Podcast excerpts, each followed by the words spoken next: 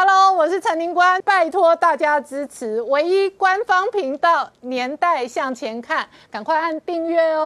欢迎回到《年代向前看》的节目现场，大家好，我是林官，欢迎我们忠实观众跟粉丝朋友扫描 QR Code 订阅《年代向前看》YouTube 官方频道。我们看到中国党媒定调力宏之乱，失德艺人必须凉，而且这个艺人还扩散到网络的直播主跟网红。中国的这一个直播女王哦，这个女孩子叫做维亚哦，他事实上呢直接被彻查，要求补税高达六十亿台币。那事实上，北京方面真的全面缺钱哦。所以到处查的都是逃漏税。事实上，徐旭东要求补的税哦，罪名也是逃漏税。而同一时间哦，为了追求共同富裕跟抢钱哦，香港的地产商哦，还有人哦，直接自愿捐地。那捐地的目的当然为的是保平安。好，整个中国方面哦，这个查税的同时哦，在美国哦，马斯克传出来财经新闻说他缴税哦，今年要缴三千多亿。他缴的税额几乎是台湾一整年的国防预算。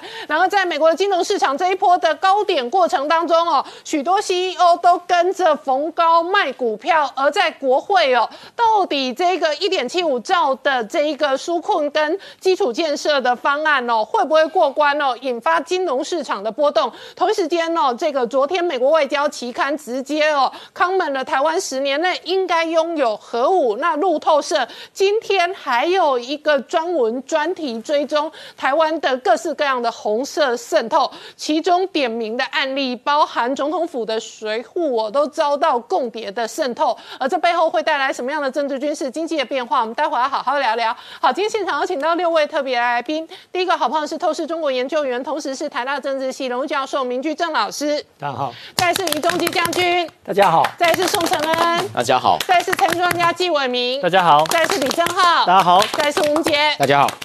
好，正浩这个中国的网络最近很热闹哦。前几天是力宏之乱，今天是维亚补税，而且维亚哦一补税创新天价，它补税的总金额约莫是台币六十亿，这超过了当初范冰冰的补税。哎，他这个补税不是补过去十年税，我要跟大家讲，他补 二零一九年到二零二零年的税哦。你又说补过去十年六十亿，大家还勉勉强强可以接受，抱歉，他补一年的税啊，人家一年补税要补六十亿啊。想到眼泪我都要流下来了。原因很简单，对于维亚来说，它就是中国的流量一姐，带货一姐。什么叫流量一姐跟带货一姐呢？我讲几个一那个维亚的丰功伟业，大家都知道。在双十一啊，我们看一个他们的一个所谓直播带货，就是双十一是他们考核。二零一八年那一天，维亚双十一就卖了二十七亿人民币。二零一九年三十亿，二零二零年五十三亿。原本以为今年二零二一年应该要凉了，因为中国在打电商，对不对？八十五点三三亿啊，八十五点三三亿是什么东西？为当之无愧的，你看当天第一名的是李佳琦，李佳琦听起来名字像女生，但其实是男生哈。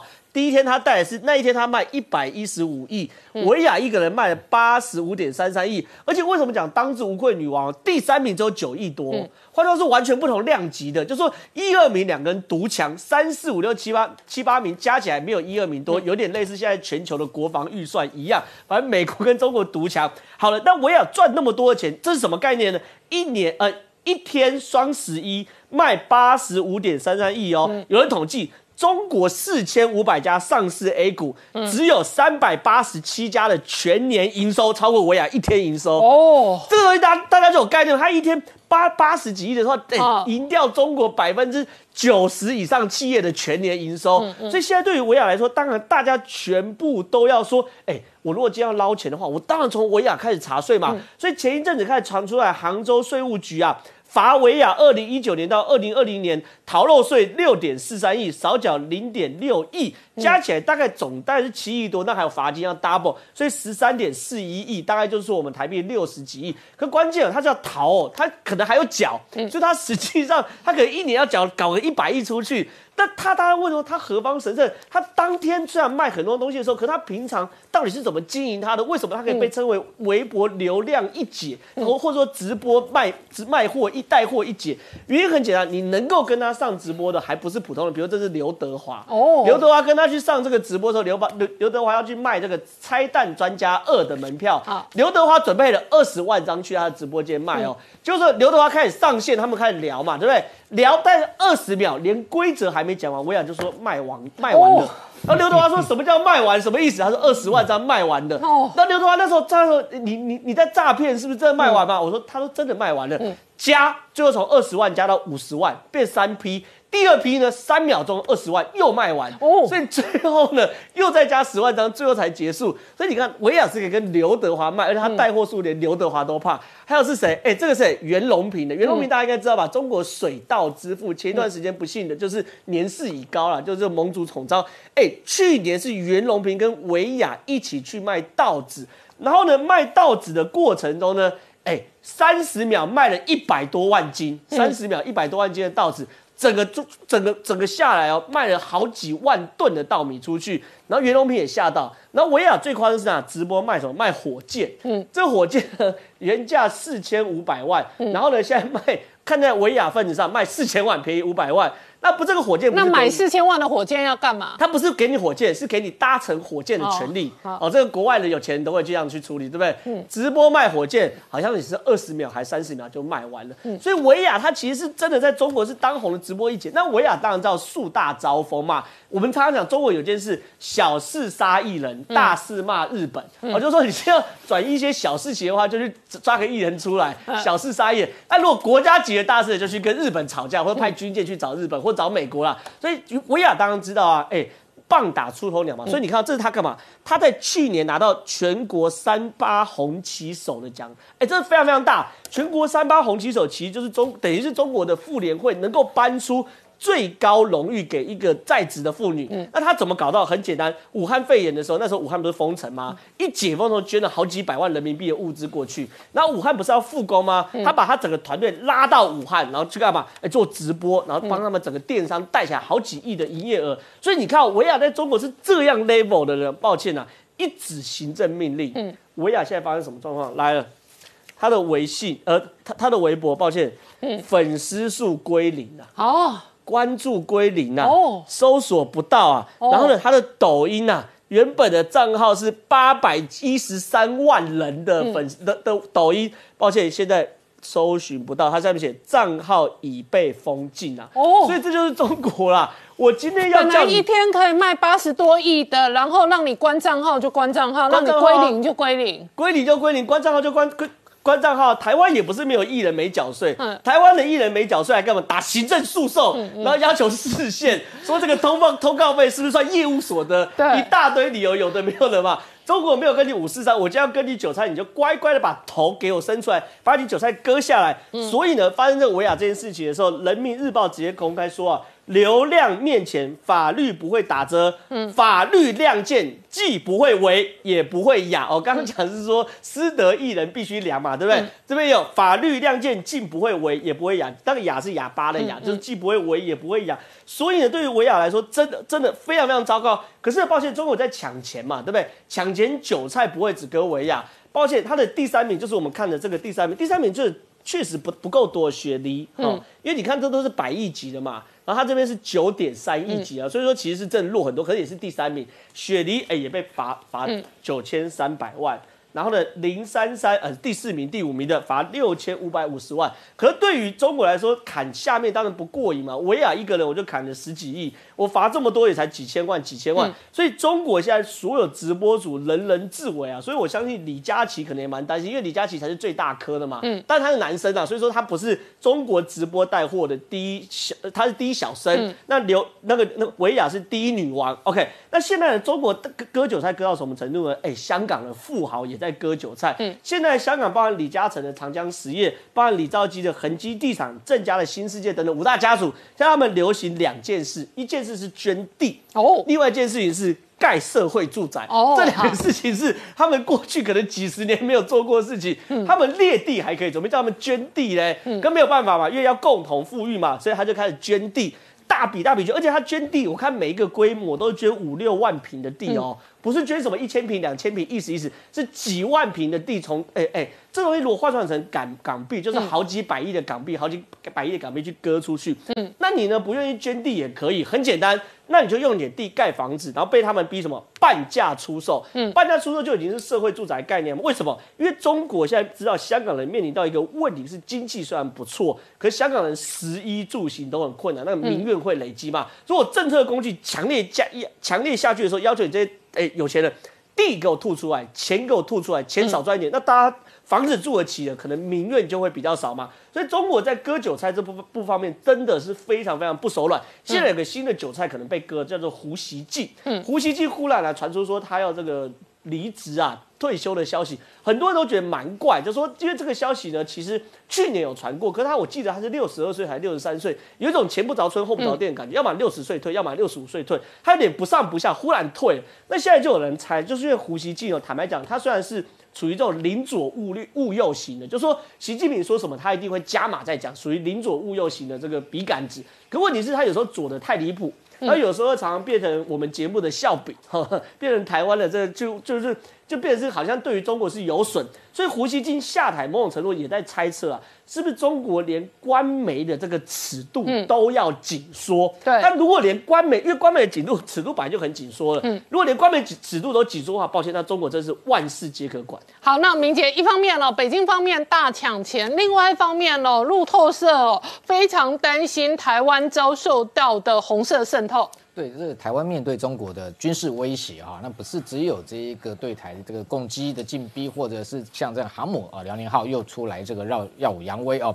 那路透社的这一篇报道强调说，可能哦，经过他调查，台湾内部军方的确被共谍渗透的十分的严重哦。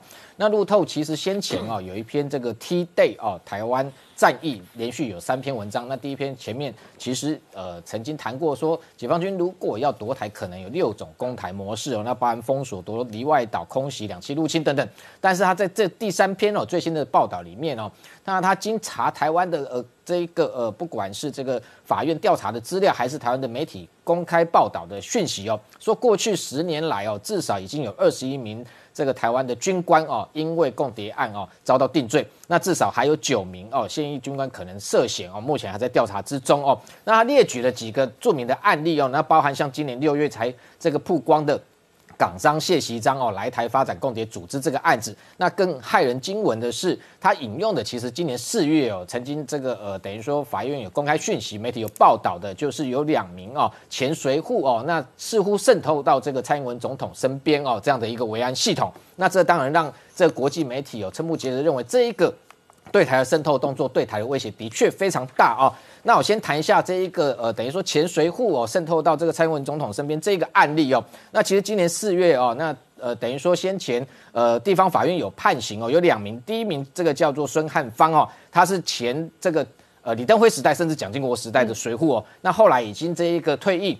二零零四年到大陆去有做生意，那后来被这一个广东的外联办接触哦，那吸收作为共谍，那回台之后又进一步把手伸进哦所谓的特勤维安系统，那他找上了他的外甥，那这一个叫王文燕哦，他其实先前也陆续担任过陈水扁总统、马英九总统的一个呃贴身的随护，那后来到蔡英文总统任内哦，他是这个转调到这一个宪兵指挥部的警卫大队做所谓的警卫官哦，那现。兵指挥部来讲，虽然不如这一个特勤文安系统是属于内卫哦，贴身侍卫，那宪兵算是中卫哦，中层的一个防卫哦。那当然离总统府还是非常的接近，相关的总统府的行程他可能都是可以掌握的。所以这个孙汉芳就要求王文燕哦要去查。相关包含像这个大安永和警卫室这些哦轮值的这个警卫名单哦，这非常的敏感哦，等于说谁在这个位置上，甚至这些特勤维安的人员哦都被掌握哦，那甚至还有调查这个蔡英文总统哦，可能一些不公开的行程，包含像接见美日的外宾等等，这些全部都要向他汇报哦，所以这一个事件其后来事情曝光哦。那经经过地方法院调查，后来两人都被判刑。那这一个孙汉芳其实判的这一个罪行也不重哦。根据国安法，其实他只有判三年四个月。那中间王文艳哦，他因为有认罪，那这个法官给他予以缓刑的处分，这个实在是非常的轻哦。那后来 上诉到这一个高等法院之后。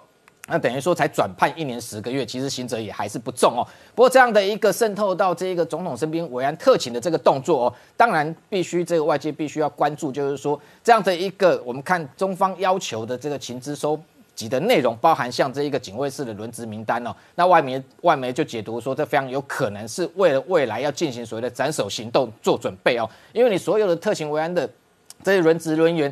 可能进一步，可能也会被他吸收或收编。那等于说，总统身边如果都是这个有非常多的一个共谍存在的情况之下，就有可能对他呃进行所谓的这一个相关的维安的危险的行动。所以这个部分的确让国际媒体哦感觉到非常的一个大的威胁。所以这个部分，当然我们先前谈到说外压内解哦，是中国对台不战夺台的重要策略。这个部分，我觉得台湾不只要修国安法，未来军中对于共谍的防备也要强呃全面的一个强化来肃清。好，我们稍后回来。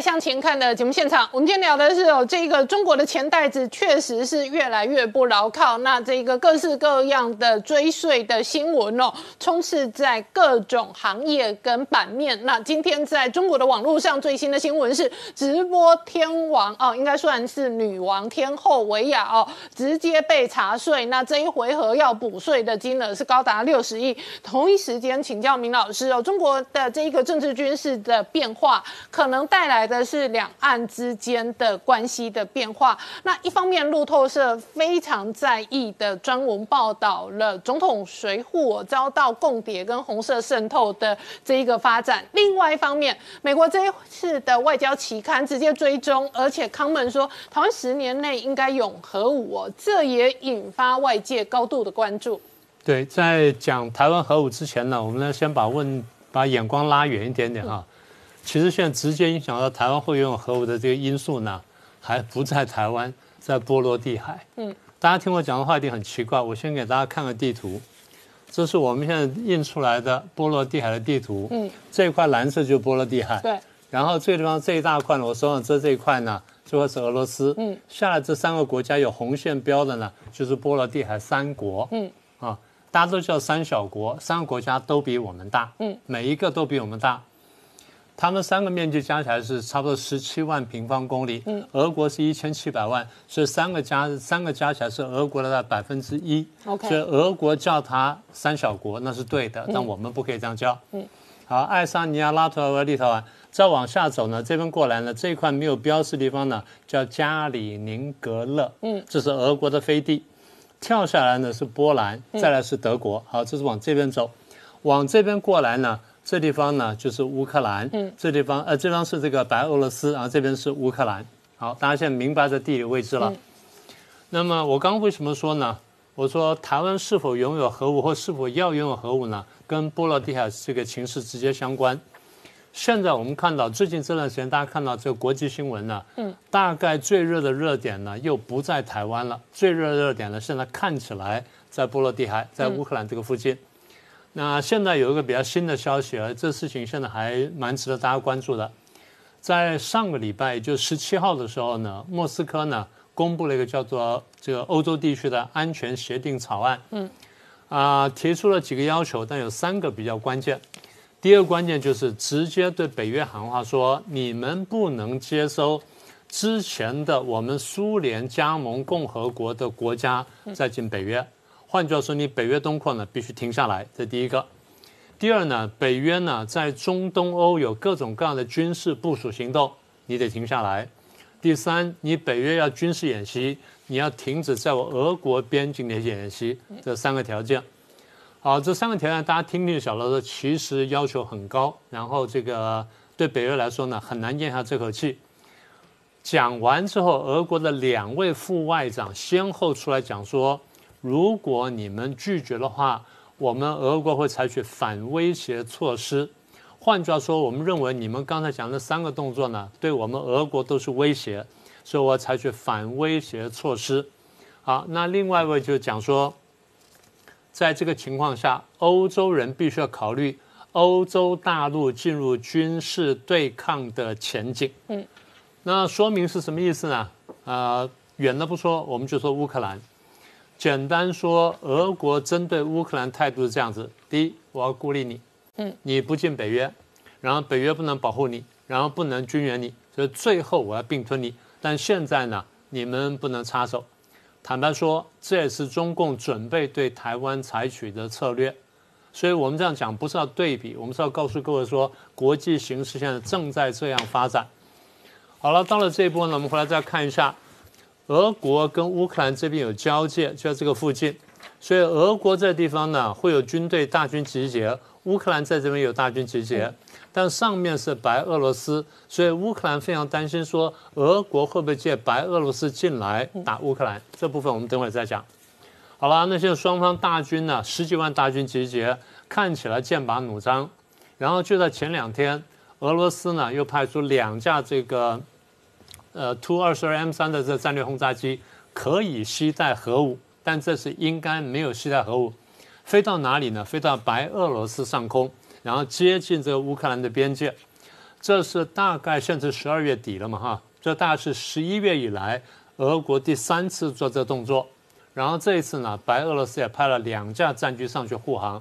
换句话说，白俄罗斯白表明了我跟俄罗斯在这个问题上面站在同一条阵线上。好，那这是第一块我们要谈的。第二块我们要谈就是那白俄罗斯为什么淌这场浑水？那我们就要讲讲白俄罗斯的角色。我们都晓得，一九九一年苏联瓦解，然后的加盟共和国纷纷离开了，白俄罗斯是其中的一个。离开了这些加盟共和国里面十几个当中呢，很多呢都已经民主化了，而且相当彻底民主化了。嗯。但是俄罗斯自己呢后退了，白俄罗斯也后退了。这是我们在研究这民主进程当中呢两个很明显的民主倒退的案例，而白俄罗斯会倒退呢，跟这个总统有关系。他总统叫卢卡申科，卢卡申科。这个卢卡申科呢是一个，他是乌克兰裔，嗯，但是呢，这个人是一个大俄罗斯主义者。一九九四年第一次当选总统，然后零一年呢连任，连任之后过了三年，他的任期还不还第二任任期不到一半，他就修宪。修宪修什么呢？原来规定呢不得连任第三届，他把这个拿掉了。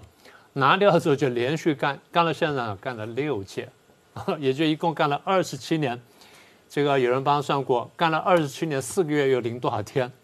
在国内呢是铁腕统治，在国际上呢采取非常亲俄的政策，所以被欧美国家呢严厉批评，然后他称为我称他为欧洲最后的独裁者。嗯。所以白俄罗斯呢，第一，这个内政上面从民主倒退；第二，在外交上面采取一个亲俄的政策，而是一个大俄罗斯主义者。所以这样各位明白白俄罗斯的大体的这个位置了。白俄罗斯安全会的副秘书长，呃，阿尔夏科夫少将呢，这个前几天说，他美国啊，在这个波兰跟白俄罗斯边界呢，部署了四千人，武装到牙齿。然后去年呢，八月份，你们之间，你们两个国家，美国跟波兰呢，又签了一个这个扩大防务的合作新协定。根据这协定，美国还可以再增加一千人。好，那这个对我们来说是有很大的威胁。嗯。所以白俄罗斯说，如果欧洲发生冲突的话，波罗的海国家会被从地球上抹掉。他没有只讲怎么抹，但大家一听就晓得这是核武威胁。嗯。那么这话也不是空穴来风。那么过去白俄罗斯呢就有过核子武器，在苏联时期呢，白俄罗斯是这个苏联摆核子武器几个地方，一个是白俄罗斯，一个是乌克兰，一个是哈萨克。这些地方的武器的话都拿掉了，就留在这个俄罗斯，然后有些呢是销毁了，有些是拆掉了啊，怎么等等。但是这些国家都拿掉了，我们等下再讲回这个故事来。所以当他拿掉之后呢，大家觉得说应该是没事了。可当时大家回想一下。大概在两千零五年前后，美国在推动一件事情，就是北约东扩，嗯，扩扩扩扩，就把这些原来是苏联的外围的附庸国，甚至苏联原来内部的加盟共和国，一个一个吸进北约里面来，嗯，所以从北约的地图往外看呢，就北约向东扩张；从俄国角度来看，就北约不断的向我逼近，开始威胁我，嗯，这就是双方的矛盾的根源。好了。那么美国又最近又报道说，不是前阵在这个阿富汗出了纰漏吗？就考虑说，把阿富汗的那些武器呢，或者原来准备送到阿富汗去的美军武器呢，现在我们不拿过去了，现在转到波兰来，甚至转到乌克兰来，这件事情又触怒到这个俄国的这个神经，所以俄国非常生气，白俄罗斯也非常生气。白俄罗斯这个总统卢卡申科居然出来讲说：“啊，你们北约这样威胁我们，我们实在受不了。如果你们北约在波兰要摆核子武器的话，那我们白俄罗斯就要向俄国提出要求，希望俄国把核子武器摆回我们白俄罗斯来。”嗯，这话讲起来当然引起轩然大波了，因为北约方面并没有讲说要把核子核子武器摆在波兰，但是白俄罗斯先跳出来讲这句话。白俄罗斯外长呢，为了这个厘清争议呢，就跳出来讲说：啊，我们讲的话是这样子的，因为现在有消息传说，美国跟北约呢要加强对波兰的防务，那么其中选项之一呢，可能就是美国会把核武摆到波兰这边来。那我们卢卡申科总统一直说，如果你们这样做的话呢，那我们就要请求俄国把核子武器摆到我们白俄罗斯来，所以是这么回事儿。讲归讲了，但是大家都非常担心，因为你讲的话呢，就等于是威胁了。我在讲到刚刚的地理位置，所以乌克兰为什么这么在意白俄罗斯威胁呢？因为乌白俄罗斯理论上叫做是民主化了的国家，大家看到几年来六届呢都选了他一个人，所以再怎么说呢，这民主化必然是有问题的，而且采取一个亲俄的政策，所以对乌克兰来说。他这么亲俄的话，对我就是威胁。更何况我们的中间的屏障呢比较薄弱。如果俄国哪一天突然想想不开，然后跟白俄罗斯合作，从白俄罗斯打进来的话，那我就腹背受敌。一方面北边打过来，一方面东边打过来，那我怎么办？所以乌克兰非常担心这件事情。而且同时呢，大家回想一下，在二零一四年的时候，呃，这边看不到乌克兰了，往下这边不是黑海吗？黑海底下不是克里米亚半岛吗？我们在节目上讲过，二零一四年的时候，俄国趁着大家没有太注意情况下，突然间出兵呢，搞了这乌克兰东部，然后最后呢，把克里米亚半岛给拿下来了。然后乌东现在两个省呢，基本上受到亲俄势力的控制，虽然名义还是乌克兰一部分，所以这样的搞到呢，双方剑拔弩张。呃，乌克兰自己非常担心，但是俄国跟白俄罗斯呢，也认为说。北约把乌克兰变成了抗俄桥头堡，所以双方这个地方呢剑拔弩张。好，那讲到这里呢，就要讲到一个我们的朋友的一个角色了，也就是立陶宛。立陶宛，我们稍后回来。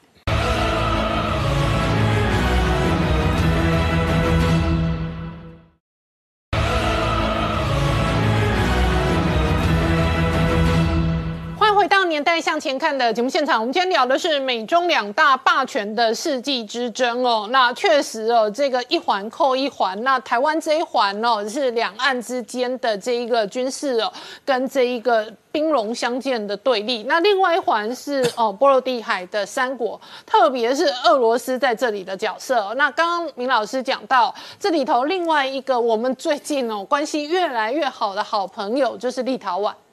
好，那大家对立陶宛不太熟悉，我们稍微再介绍一下。我们刚刚不是讲说这波罗的海三国嘛？对，爱沙尼亚、拉脱维亚、立陶宛，所以立陶宛是最底下这个。嗯，立陶宛的底下这边是白俄罗斯，这边是乌克兰，中间夹那个飞地呢，加里宁格勒。嗯，所以立陶宛是三小三国当中最南边的一国，它的位置呢跟大家都很接近。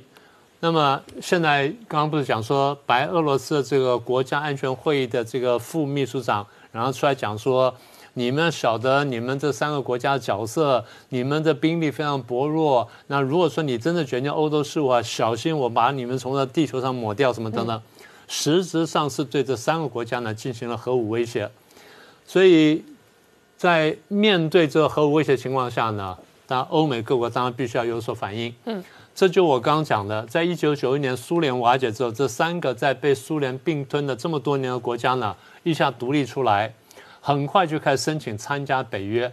当他们在零四年这个三月份呢进入北约通过的那天，北约的战机呢就飞到三个国家上空去，嗯，去去绕行，嗯，比方说这是我们北约的这个安全范围，是防务范围，也就是说我们北约要担起这三个国家防务。换句话说，立陶宛在北约里面，那今天白俄罗斯来威胁这个立陶宛的话，威胁三个国家的话。欧美国家第一反应就是德国外长出来访问，嗯，所以德国的这个新的这个外长呢，就已经到了立陶宛，然后讲说我们跟立陶宛站在一起。谁威胁立陶宛呢？我们觉得不客气。那最近谁在威胁立陶宛呢？中共在威胁立陶宛，对不对？当然，俄国在威胁立陶宛。所以大家不要小看立陶宛，立陶宛这么一个比我们大一点点的国家，在这么两大强权面前，在俄罗斯面前，在中国面前毫不退却。嗯，他说我们是经过了共产主义集权的洗礼，我们非常清楚集权是怎么回事儿，所以我们必须要捍卫民主，捍卫我们的价值，捍卫我们的民主同盟。这是立陶宛珍惜台湾的一个核心原因。好了，那么现在立陶宛同时受到俄国跟中共的这个威胁跟压力。嗯，德国说立陶宛的问题就是我们德国的问题，因为现在大家也也看到消息了，中共压迫一些这个大的这个公司啊，跨国公司说你们不能用立陶宛生产的零部件，对对不对？这是一个最新的消息。以前这一招都拿来对台湾，以前拿来对付台湾，然后现在就要对付立陶宛，现在说德国跳出来了。嗯。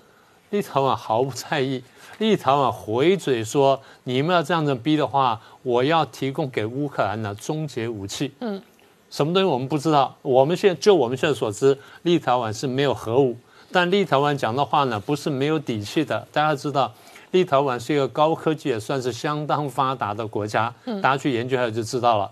所以这样，比如说双方这个争点上呢，大家已经听到有这么多国家一个个卷进来了。好，我们现在回到乌克兰。乌克兰的核武是怎么回事呢？我们前面讲了，我们说，在苏联的全盛时期呢，它在几个地方摆核武，乌克兰是其中之一。那么一九九一年苏联瓦解之后呢，乌克兰就就出来了，乌克兰就独立了。乌克兰独立出来之后呢，俄罗斯呢当然非常心痛，因为他说我跟乌克兰呢已经合并成一个国家三百多年，现在他离开了，我真的不晓得怎么办才好。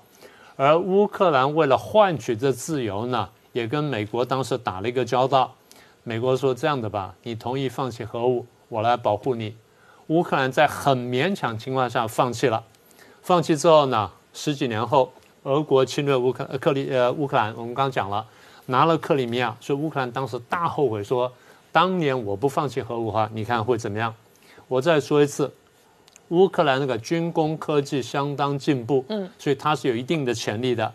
那你不是讲了说这个外交期刊期刊说，嗯十年之内台湾会用核武吗？它不只是针对台湾讲，因为他在这个明年一二月号要出版的这个刊物里面呢，他针对五十个全球的学者专家，问了一系列的问题，核心问题就是在未来十年内有哪些国家可能发展核武？嗯，排名第一的是伊朗，再来日本可能有，南韩可能有，沙乌地可能有。台湾也可能有，嗯，但大家不要忘记啊，每一个国家都有他敌人，所以当这个国家有核武的时候，他敌人可能就会有核武。对，所以我们现在讲到说是四个国家呢，那可能是八个国家，可能是加一倍。嗯，好，那在这里呢，他们没有列乌克兰，但是以乌克兰背景来说，很可能会去做。好，那再来就台湾了。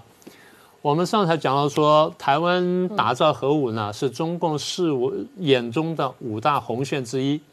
台湾这么多年来一直讲说，我们有能力做核武，但是我们不发展核武。嗯，外交期刊的新闻出来之后，很多人就在问，我们国防部呢也出来再再次郑重声明说，有能力但是不发展。拜登在四月份的时候不是也曾经讲过吗？他说：“我们要竭尽全力防卫我们的盟友啊，使他们不受外来侵害，包含北约啦、日本啦、南韩，哎，还有台湾在内。嗯，所以台湾是第一次被拜登政府列明列了这么高的一个保卫对象。然后拜登在讲捍卫日本的时候，讲过一句话说：必要时我得使用核武捍卫日本。嗯，那包不包含台湾在内？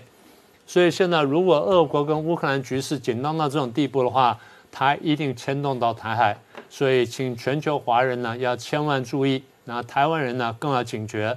啊，刚刚讲说渗透的事情呢，恐怕比核武的问题呢要严重多。所以，请大家呢务必不要放松警惕性。好，那陈恩同时哦，安倍最近对于乌克兰的局势也有公开的发言，而且他认为台湾哦也可以把乌克兰当做一面镜子。的确哈。这个乌克兰的连接呢，安倍也注意到了。那安倍最近呢，再三的发言来挺台哈。那么他在九州的这个十二月十九号九州的恳谈会中间，再一次讲的非常完整哈。他说中国毫不掩饰的是要威胁台湾，但是他说呢，台湾有事就是日本有事，就是美日同盟有事哈。我们一定要必须要把那个讯号放得非常清楚，说呢，这样的就是一个会影响到日本的存亡危机，所以我们一定要有所应应，而且日本要有打击的力量哈。除了这些以外，他特别讲。到说呢，大家要注意到乌克兰的例子，乌克兰可以是一面借镜哈。他说，国际上如果不能够阻止那个呃俄国去夺乌克兰的话，这中国会怎么想？那么这个这件事情呢，除了他说台湾也要值得借鉴，因为乌克兰其实呢有经过俄罗斯的混合战，包括发动假的公投哈，去做这个人民的自觉，所以他也提醒说要防止渗透。那么你看，另外看是这一位哈高市早苗，高市早苗呢现在人气仍然不坠。他在这个日本的这个李登辉智友会的年终的讲话中间，因为他现在担任这个自民党的政务调查委员会的主委，也就是制定自民党的政策，所以非常非常受到注目。他说的非常实际，他说呢，台湾是一个宝贵的朋友，我们一定要保护它。那么日本跟台湾之间应该要有共同的作战计划。而且呢，其他的盟国之间呢，要有多国的合作机制，并且要来联合的演训哈，这样子才能够放出一个清楚的讯息，去呢贺阻中国对台湾的染指，并且他说，日本虽然明年就不是 CPTPP 的这个轮值的主席，但是说日本会继续挺台湾加入 CPTPP。那我们看看美国的动态哈，美国这一位的联邦众议员。这个共和党的法法龙先生，他特别接受访问的时候也是说，他是他说我们准备提案，让战略呢清晰能够立法。他说呢，唯有这样才知道贺阻和威慑，让讯号要非常的明确。因为呢，要让知道中国知道说，如果你敢胆敢对台湾动手的话，一定会有美国来的热战，而你不要热战的话，你就你就退缩。这个这是一个有效的威慑哈。他说战略清晰其实不是为了其他的目的，就是为了保护台湾的民主跟自由。另外，我们看一下刚刚核子大战，的确有说到哈。另外有一位就是前北约的指挥官，叫做 Stravadis，他也写了一篇这个小说，在二零三四，他是说呢，美国跟中国不管不管是为了南海或是为了台湾，如果开战的话，两个国家之间，因为两个国家都不愿意输。所以，除了传统的武力以外，可能会上升到用核子的武力。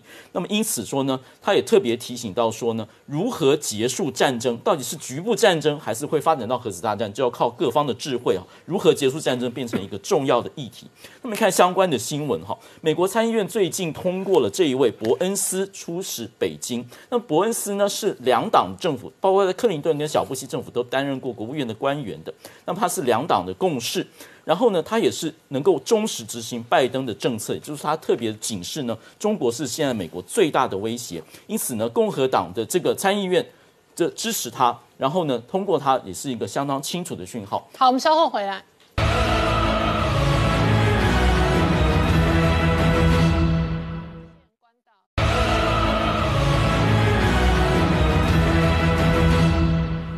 年代向前看的节目现场，我们今天聊的是美国在西太平洋围堵中国的第一道前线之一，就包含了关岛。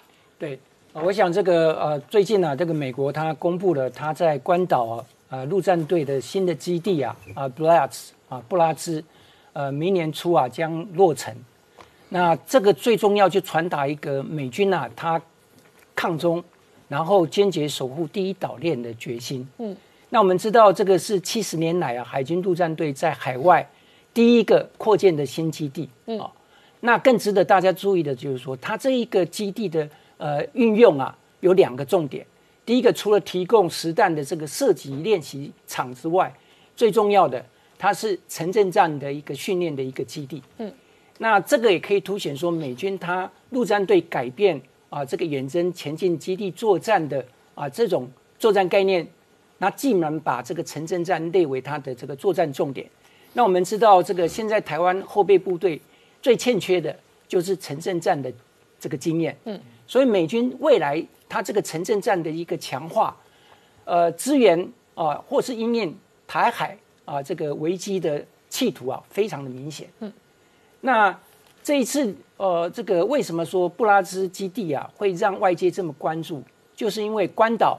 它向来是美军在呃这个第二岛链啊最重要的海空陆基地。嗯，那如果这一次再加上陆战队的话，等于是美军的四大军种到齐，那这个也可以凸显，就是说未来关岛在这个抗中跟印台海回击啊这个地位上面呢，将更加的凸显啊它的重要性。那美军关岛的指挥官呐，那个海军少将 Ben Nicholson，嗯啊，他也说明为什么关岛的地位越来越重要，这是为了要应应中共它的战机、战舰。还有它的核武器的数量不断的增加，而且它在七月跟八月试测了两次的这个超极音速的这个飞弹，嗯，所以呢，美国在呃关岛的这个部署啊啊，凸显了啊它最前线的这样的一个重要性。那美军的这个呃战略司令部的司令啊，这个 John Hayden，他现在是这个呃美军联席会的副主席，他在二零一七年的时候就评估说。因应啊，中国的这个东风二十六啊，所谓的关岛杀手的这个飞弹的威那个威胁，嗯，美军只要部署了萨德啊系统，就可以因应这样的一个威胁。但是他最近更改的啊这样的一个评估，主要原因就是包括就是说，中国它在这个东风二十六的这个飞弹的数量，从原先的一百枚到今年增加到三百枚。那第二个就是说，它的这个两次的这个极音速的这个飞弹的测试，让美军觉得关岛的这个防务必须再强化。嗯，那我们看那个美军啊，他印太司令部啊，印太地区的这个呃飞弹啊指挥部的指挥官啊，这个 Mark Holder 准将，他强调就是说，这个强化防御的这个手段呢有两种。嗯，第一个就是未来他们会爱国爱国者飞弹会机动的部署，那第二个就是部署。以色列购买的这个铁穹，他们在上个月也测试了这个啊铁穹飞弹在关岛，主要就是要了解，就是说这个铁穹飞弹在中东这种沙漠地形，如果用在海岛上面，会不会功能上面会有哪些影响？嗯，那另外最重要最重要的原因就是，我们知道，呃，美军他在关岛已经部署了萨德，萨德它的很强的它的这个火控雷达 ANTPY 二型。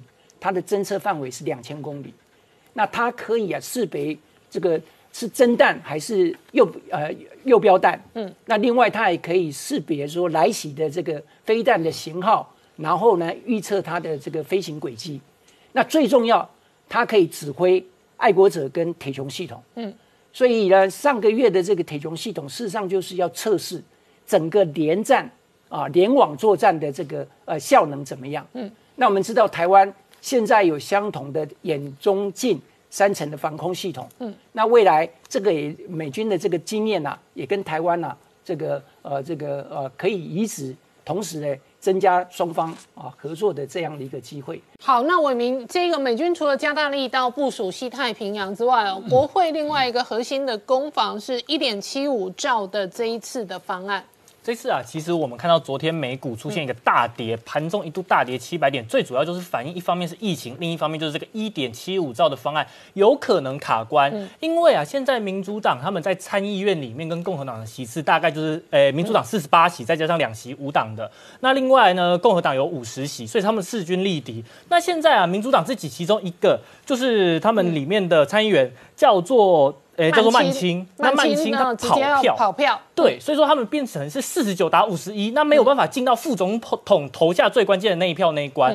那其实现在美国是非常需要这个法案的，因为毕竟他们货币政策正在紧缩，所以说他们必须要有比较强而有力的财政政策来去推升经济。那所以我们就看到了昨天的道琼工业指数真的盘中一度大跌七百点，非常可怕。但是啊，其实我们看到它最后也收了一个尾盘，那它的尾盘大概是只跌了四百三十三点。那纳斯达克指数也差不多就是这样子的跌幅，嗯，所以其实市场上面一方面在关注这样子的消息以外，那他其实也是知道说啊，这个法案终究还是政治的问题，他们会在协商之后解决掉。那我们后续就是要去观察，到底这个参议院能不能让这个法案顺利的过关。如果能过关的话，那股市相对的会比较安全一点。好，我们稍后回来。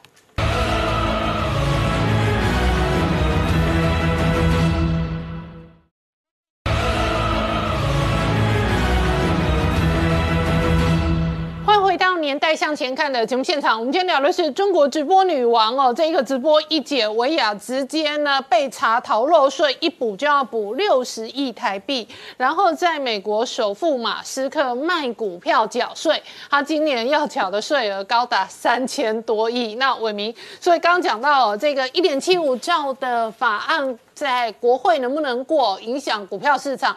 那另外一个股票市场的焦点是指标的大老板 CEO 是不是在卖股票？没有错，我们看到啊，最近这些 CEO 都在卖股票。那最大的当然就是 Musk。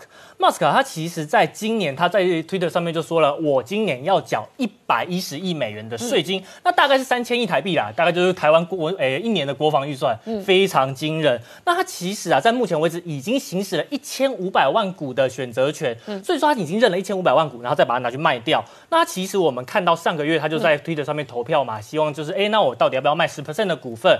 那大家会想说这个一百一十亿到底怎么算出来了？我觉得这个地方可以给大家参考一下，因为其实美国的税金非常的高，他要缴三十七 percent 的联邦所得税，还要再缴三点八 percent 的净投资税，而且他是在加州，所以说他还要再缴十三点三 percent 的加州最高税率。嗯那我们根据前阵子啊，特斯拉等等说他综合税率五十四趴，对，它加起来大概要五十四 percent 的税率哦。所以如果他今年赚一百亿，其实他五十四亿就要吐出去。没有错，因为其实他在行使这个难怪他移民去德州。对，没有错，他移民德州。我们来看一下，你看移民去德州，他可能可以少掉加州那十三趴的税。对，那其实啊，我们可以看到说，哎，马斯克他在这个地方卖股票，一方面他把股价打下来以后啊，他缴的税就会变少了哦。所以说，其实他这样的操作以后，他可以少缴四十亿美元的税金。哦，贫穷限制了我的想象，现在都是几十亿美元、几百亿美元的，对他们来讲就是一个数字而已啦。嗯那他除了卖股票这件事情拿来缴税，其实他跟这些政治人物也是大战。他去呛了 Warren 说什么？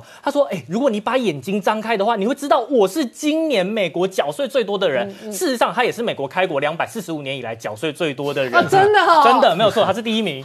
那我们除了看到马斯克以外啊，其实其他的大股东也都在卖股，像是我们看到 Google 的 Larry Page 啊，然后还有是 Brin，他其实都在卖股票。那他们从二零一七年以来都没有减持过股份，但是在今年我们看到股市来到高点的时候，哎，他们开始卖股票喽。再加上明年可能税率会调高的情况之下，所以他们在这边去做一些调节。那我们除了看到 Google 以外啊，其实还有像是呃 Amazon 的 Bezos，还有 Meta，就是以前的 Facebook 的 Zuckerberg，他其实都在这个地方卖股票，而且他们卖的金额其实有大有小。像呃祖克伯，他其实在今年几乎每一个交易日都在卖股票，他每天都卖股票，对他已经是计划好的，就是我每天都要卖，每天都要卖，每天都要卖，一直卖到现在都还在卖。那像 Bezos，他其实在今年已经卖出了，也是差不多将近快要一百亿美元的股票，所以他们其实卖的股票的金额都非常的大，已经比去年多了一。倍哦，现在才十二月而已，还没结束。那我们看到他们其实，在卖股票都有不同的理由。像 Bezos 就说啊，我要去兑现我在联合国气候大会，也就是 COP 二六上面的承诺，就是我要呢去恢复大自然的景观，来改善食品供应系统。所以他去卖股票是为了要去做这件事情。但不管怎么样，其实我们可以看一下整个表的整理。我们看到这些大股东都在卖股票的情况之下，那确实股价也是出现了一点反应。那这些加起来的金额也是相当惊人，已经超过了去年的整整一倍。哎，贝佐斯跟马斯克卖的规格都是百亿美金起跳，然后布林佩吉这种也都几十亿美金呢。对啊，华顿家族卖沃尔玛也是卖六十多亿美金呢。因为他们今年的股价也涨非常多，所以他们卖起来的金额也会相当的惊人。嗯，那我们其实除了看到啊这些自己人在卖股票以外，其实基金经理人也开始在卖股了。嗯，像这个非常有名的 Woods，他就是方舟投资的经理人，他其实在这个月也卖了九万股的股票，特斯拉的股票。那其实啊，他在这个地方卖股，我们就看到了科技股的股价出现了一些压力。那在目前其实货币政策转向紧缩的情况之下，科技股对于利率是相对的比较敏感，所以在这个地方，我们提醒投资朋友啊，在操作科技股上面还是要留意一下风险。好，今天谢谢大家收看《年代向前看》，也提醒我们忠实观众跟粉丝朋友扫描 QR Code 订阅《年代向前看》YouTube 官方频道。我们同时在 IG、脸书、推特、Telegram 上面都有官方的账号，欢迎大家分享、订阅跟追踪。谢谢大家收看，谢谢。真的，我觉得美股在